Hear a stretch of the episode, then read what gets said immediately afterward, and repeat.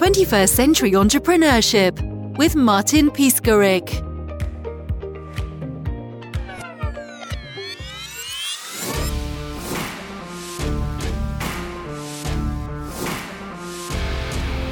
How did you ensure the success of your businesses while still maintaining what you said, uh, well-being or health or wealth? Health, primary health, well-being. yeah, I figured out a long time ago that it's all about the systems and the people that run those systems, right? And it's also about, in order to be a real business owner, you have to be able to leave the company, leave the restaurant, leave, and have the business grow.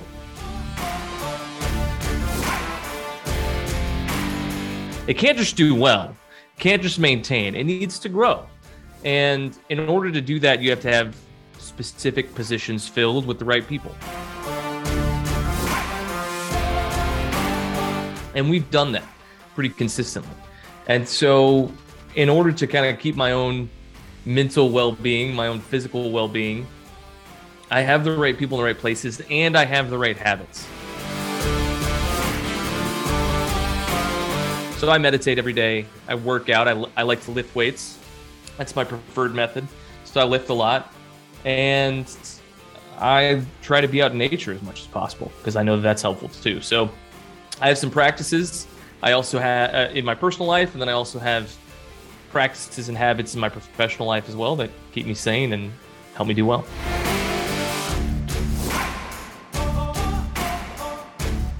So, when you say uh, systems, uh, is it a specific uh, project management method? Is it ERPs, business intelligence, strategy? Yeah, so we run all eight of the businesses that I own using the same operating system. It's called EOS, the Entrepreneurial Operating System. And it gives us those checks and balances that we need so that we can run the companies effectively. We have scorecards for every company so that I can see how each company is doing at a glance and really understand does it need my attention? Does it not? What kind of attention does it need? So, because we have that EOS framework set up, honestly, Martin, it makes the job of running the companies a lot easier because it's really seamless. Everybody's got the same core values, everybody has the same uh, vibe to it. And so for us, it's like it's the consistency across the board that makes it easy for any of the people that work with me at the parent company to come in and help people instantly. What evidence do you have to back up your claims that entrepreneurs can increase the value of their business while working fewer hours? That's usually red flag. Usually. So the way that we do it is I always look at leverage, right? There's like 20% of things that people are doing that is yielding 80% of the results. And what's happening is people are busy. So they're doing as much as they can all over the place because they want to have some semblance of if I'm doing a lot, that it implies that I'm making progress when actually the opposite is true. So I tell my teams all the time, my leaders, and then they pass this down to their teams. We don't want to be busy. Busy is a negative word. Uh, we want to be focused, right? So if someone's like, hey, I can't reach you, Martin, yeah, you want to be able to say, yeah, I'm focusing on building my podcast audience. I'm focusing on getting the best possible people to interview. And it's just a it's a mind shift for people, but it's helpful. So I always am helping my leadership teams because that's really my job is to pour into them and help them grow the, the companies themselves. I'm always helping them go, okay, where's the 20% that you're spending your time that's getting 80% of our results? How can we put more time and energy into that? And where can we really take that from there?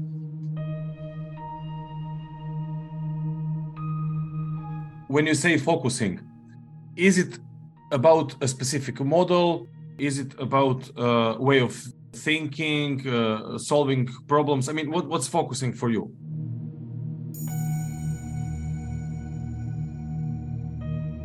So what what I do is I have my people write down everything that they do for two weeks in a row.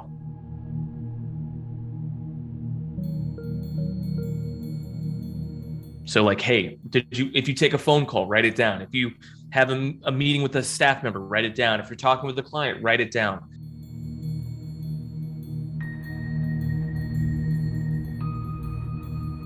We look at that for two weeks. And then after that two week period, I sit down with them and I say, okay, what are the activities that you did over the past two weeks that got you the best results? And it's really just looking back in hindsight.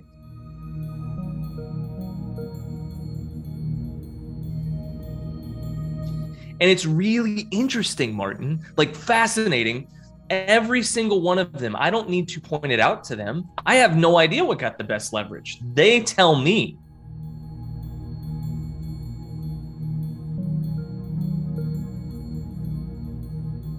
And so as we do that, it's really fascinating, brother, because they're able to go, hey, this is what I put just a little bit of time to, and it got all these results that really mattered.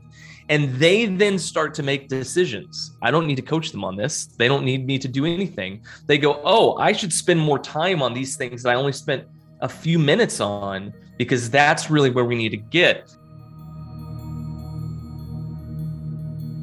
and that's kind of been the game changer for all the businesses as well is really understanding that anything that you track anything that you measure is something that you will get results in. And if you're not tracking it or you're not measuring it you're not going to get those results. And that is really important for what we focus on. Do you give them money or percentage or or you just look at them and in from, from the trance, you know, like you are free to to, to do to do your. So I give out huge raises. My um my standard is to give people at least a six thousand dollar raise. Most of our people are not making six figures, so that's a lot percentage wise. And if they're doing a poor job, they may only get 3000. so I've never done one of those, uh, I call them bullshit raises where it's like, here's, uh, you know, you're making $40,000 a year. Here's a thousand dollars for your raise. Like that's crazy to me. I want to give people raises that are meaningful and significant. And so the reality is, is that I run the, the companies like a sports team. Uh, I'm, I'm a huge soccer fan. If you can't, tell by all the things around me. I grew up playing sports. I, I, am very much there. Um, Croatia, third so, place. Sorry. I know. Uh, I thought that they were going to make it to the finals. I was so excited. Um, I was actually rooting for Croatia. I, I Mo, Modric is one of my absolute favorite players ever. Like I just love watching him play so anyway so yeah it's it's it's it's really just kind of getting them to buy into hey we're building a great culture and a great team and then if we have success then everybody gets raises and everybody wins so like this year we gave out a half million dollars in raises uh, in part because inflation's crazy in part because our team did really well and because you have big heart yes that too By the way, you, you spoke about, I mean, you mentioned meetings. How did you book meetings with over 300 Fortune 500 companies? That's insane number. Yeah. The way that we booked meetings with Fortune 500 companies is honestly getting very, very clear in our language. So, most people in marketing, whenever they're trying to book a meeting for selling something, whenever they're trying to elicit a, a response on social media, they're not clear. There's no clarity whatsoever. So, in that circumstance, what ends up happening is people don't know how to take a step. They don't know if you're a good fit. They don't know what's going on. Right. And so, in this model, we have really figured out a way to hone in what is it that our clients do how can we be very clear about what they do and when we do that and we offer we add an what i call is an outrageous offer into the same outreach. We, we do outreach via email. We do outreach via uh, direct mail. So like physically sending things in the mail. We have amazing responses. And so with that, it's, it's a really incredible experience to have in that we we generate all this response because the clarity great marketing is all about is all about clarity. And so when you do that you get these responses we book all these meetings and then our clients get to close those deals. It's it's really fun. And what about hub and spoke model? How can entrepreneurs use it to to 10x their business? So the hub and spoke model is this idea that that Avadel, the the SDR company that I own, uh, which books all those meetings with all those uh, uh, companies, they are representing all of the internal companies that I own. So they're actually booking meetings for all those other companies. So they're the hub.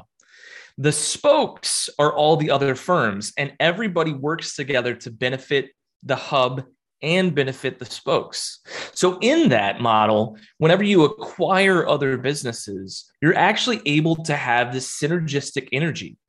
One of the things that I did this year was I said, Hey, I need a PR firm. Like, I need a PR firm to help me grow my company. So, I bought one. and they have helped me tremendously to grow my brand, to grow the companies. And it's one of the the subtle ways that people aren't thinking about how we can help uh, how they can help themselves grow is can I actually provide services to this company they're going to grow and in return I get services back but instead of just doing a service exchange how about I actually take an, an equity stake in this company and it's worked out tremendously well. How did you come up with so much ideas and, and business models? Nothing that I'm doing that is that crazy to me. It is crazy to most people. What I've found, Martin, is I'm just not going to play the game by the rules. Like one of my favorite sayings is the amateur knows the rules of the game and they play by the rules of the game. The professional knows the rules of the game and he knows when to break them. Right. And so great professionals know, hey, I'm, you know, great example. We were just talking about soccer a little bit ago. When you're a kid, you're always taught don't pass back towards the goal right? Like that's a bad move. But what do we see at the professional level? What do we see in college? What do we see in high school even sometimes? They pass back to the goalie a good bit. They they play with the goalkeeper. They're directly passing towards their goal. So some of this is just understanding, hey, you have to use an, an ecological thinking, thinking outside of what is currently in our purview and really seeing beyond that. And so that's that's really what I do is I'm always going, okay, what is everybody else doing? How can I do the opposite? If a client says, if a client says, Hey, I really want this thing, and then I hear that a bunch, I start to ask myself a question Why isn't anybody offering that thing? What would we need to have in order to offer said service, said guarantee, what have you? And when I start to figure that out, people, people are like, Oh man, look, that is possible. Wow. So, so that's really the idea behind all that.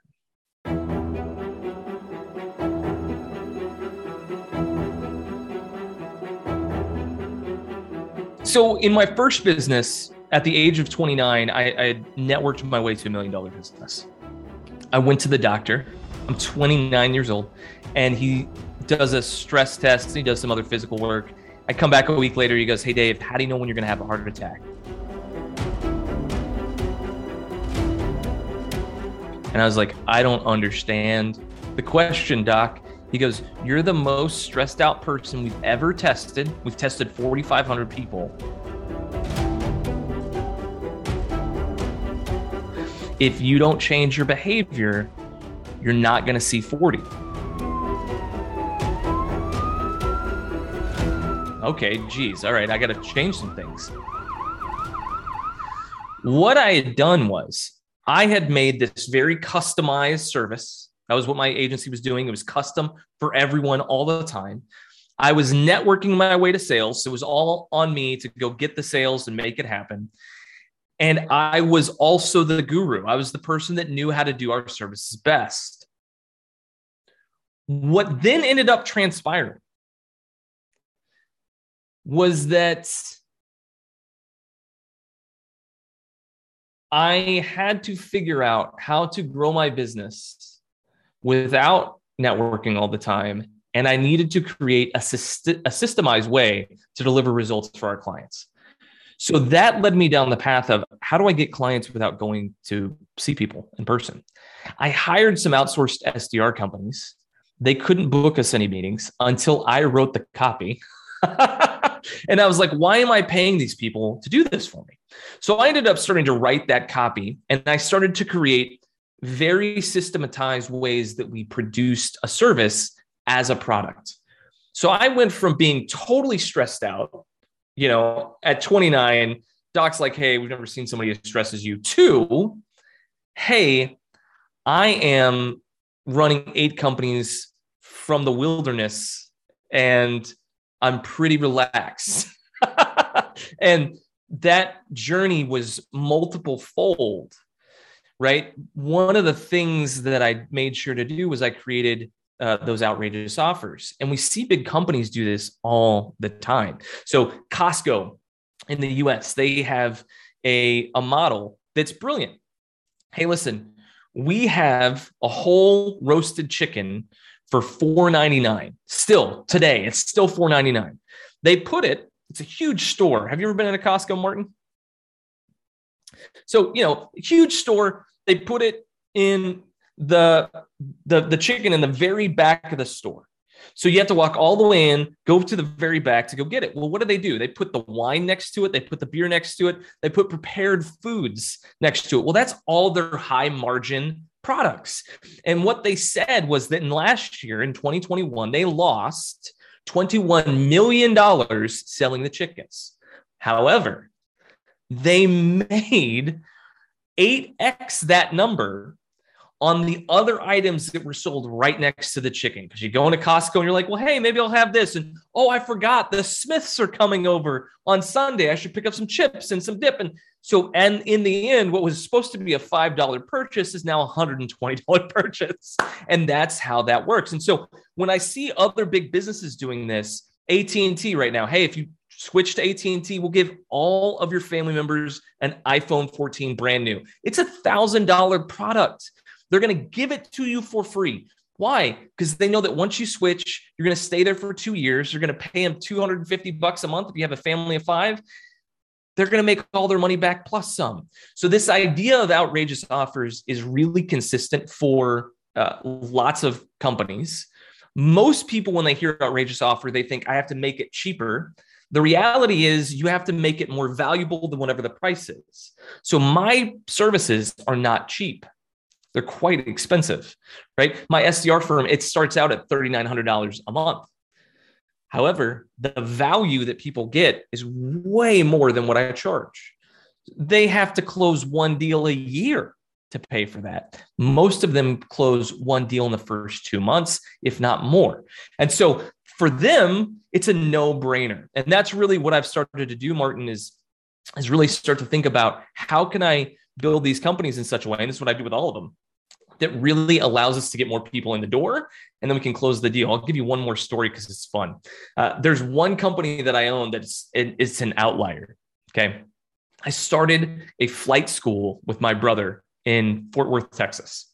So we own a few planes. It's really fun. And we teach people how to fly. All of our competitors have the same model. So here's their model. Hey, listen, come in, pay us $300 We'll do a test flight with you for 30 minutes, take you up, fly you around, come back down, and then we're going to try and sell you. So when we looked at that model, my brother had been working at another flight school and he kind of knew what the close rate was like at that flight school. It was about 88%. The problem is they're trying to make all their money back on that discovery flight. So we're a new school. We just launched in March. We're like, hey, what can we do to make a splash? So we charge $49.99 for a discovery flight, 50 bucks, take you up, fly around for 30 minutes, do the same thing. Our close rate's 84%. The difference is our cost to acquire a, a customer is very, very low because none of our competitors want to do that pricing model. and so we have started to soak up all the leads because we just have an outrageous offer. Something sounds too good to be true. And then when we do sell them, the cheapest program that we have is $10,000 for a private pilot's license. We have a 30% margin on that service. So we lost 150 bucks on the discovery flight, but we just made $3,000 in net profit on the back end. It's a deal that's worth having. And that's the small deals. The big deals are worth over $100,000. So it's totally worth it. And it's just thinking about business in that way. And regarding your your price, I totally understand the value component. So, for example, your price is thirty nine hundred for one hundred guaranteed meetings. Yep. I don't know. From my stand of view, it's not so much if those meetings can change my life and change my my business. Yeah, I mean, the way that I always like to to talk about that too, right, is a bad salesperson will close 5% of deals. We actually have some data on this, by the way. A bad salesperson will close 5% of deals because 5% of people just need someone to fulfill the service. They're like, I need a person, and you're the first person that contacted me, and you're the only person I'm talking to. So they'll close five deals. A okay salesperson will close 10 out of those 100. So they don't have to be great. They just got to be okay. A good salesperson will close 20%. A, a great salesperson will close, close 30. So I talk to a lot of people whenever they're like, hey, should I do this or not? I'm like, well, how much does your average client pay you? And they're like, well, you know, it's usually twenty to fifty thousand dollars a year. Great. If I got you five deals, because you're a terrible salesperson, would that it would, it would cover my costs, right? Would that be enough for you? And they always go, yeah, okay, then let's do this. And we just make it easy like that so they can kind of wrap their minds around how the game works. So to wrap up, what would you say to, to entrepreneurs, especially all those young entrepreneurs that are listening to us and want to, to, to start? What would be the the first step in the direction of a good, solid business model? As you have very unique and specific way of creating all those business models? So, first thing is you don't have to reinvent the wheel. A lot of people think I'm going to go be an entrepreneur. I need to go start, like, build a, an invention. I need to start something totally new and different. No. All of my businesses there there are competitors in the space, right? 20% of businesses fail in the US. This is a real statistic. 20% of businesses fail because there's no market need for the product that was created. 20%, one in five. It's wild. So the reality is, if you are like, hey, I'm, I'm, an entrepreneur, I want to go start a business, look and see what is out there that other people are already doing. Have something that you're interested in. Realize the overnight success is not going to be overnight. Like pe- people, people look at me now and they're like, man, you you like came out of nowhere, you know, like where? And I'm like, no, I've been doing this for 10 years.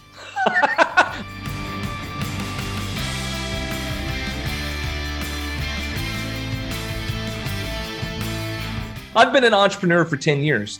It's like the band that everybody's like, they're the breakout artists of 2022. Yeah, they played in crappy dive bars for 12 years. You know, they released a bunch of EPs and albums. Their their families and their friends came and watched them, right? And they did these terrible two, and now there's something because every overnight success takes a while. So give yourself some time. It's gonna take some time, and then yeah, find something you really enjoy and then get super, super into learning. I, I, uh, I made it a point to start to track how many podcasts I listen to, how many uh, books I listened to or and or read, and I started tracking it two years after I became an entrepreneur. So I've got eight years of data, and I've listened to more than six months worth of content in hours. I've read over 300 books. What's interesting is, and this is true, I don't read that many new books at this point anymore. There's not a whole lot new. What I do though is I go and reread the same dozen books every year, multiple times a year. And every now and again, I'll throw in some new ones just to see if there's anything fresh out there, but very rarely.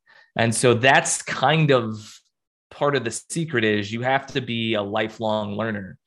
The last thing I would say is you're once you figure out what it is that you want to do, get the marketing and sales right. Like the product is important, don't get me wrong. If you can't sell it, if you can't market it, you can't make the product better. So there's a tension to be maintained. It's not one to be resolved between product readiness and selling and marketing it. And more often than not, what I find, Martin, is that people are like, well, the product's not ready yet. I have to make it better. I got to get it perfect. And it's like, no, it needs to be good enough so that you can go make some money to make it better.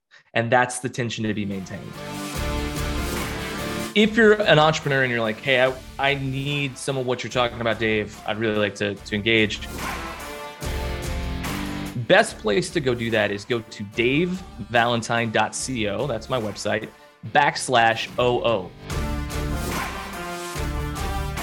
What I've done is I've put together a free e course for anyone that's listening to this podcast, davevalentine.co backslash OO. You can create, you're going to learn how to create an outrageous offer. That's the foundation for all eight of my businesses doing exceptionally well. I just started the flight school this year. It's doing seven figures. I just bought into the P- uh, PR firm this year. It's doing seven figures.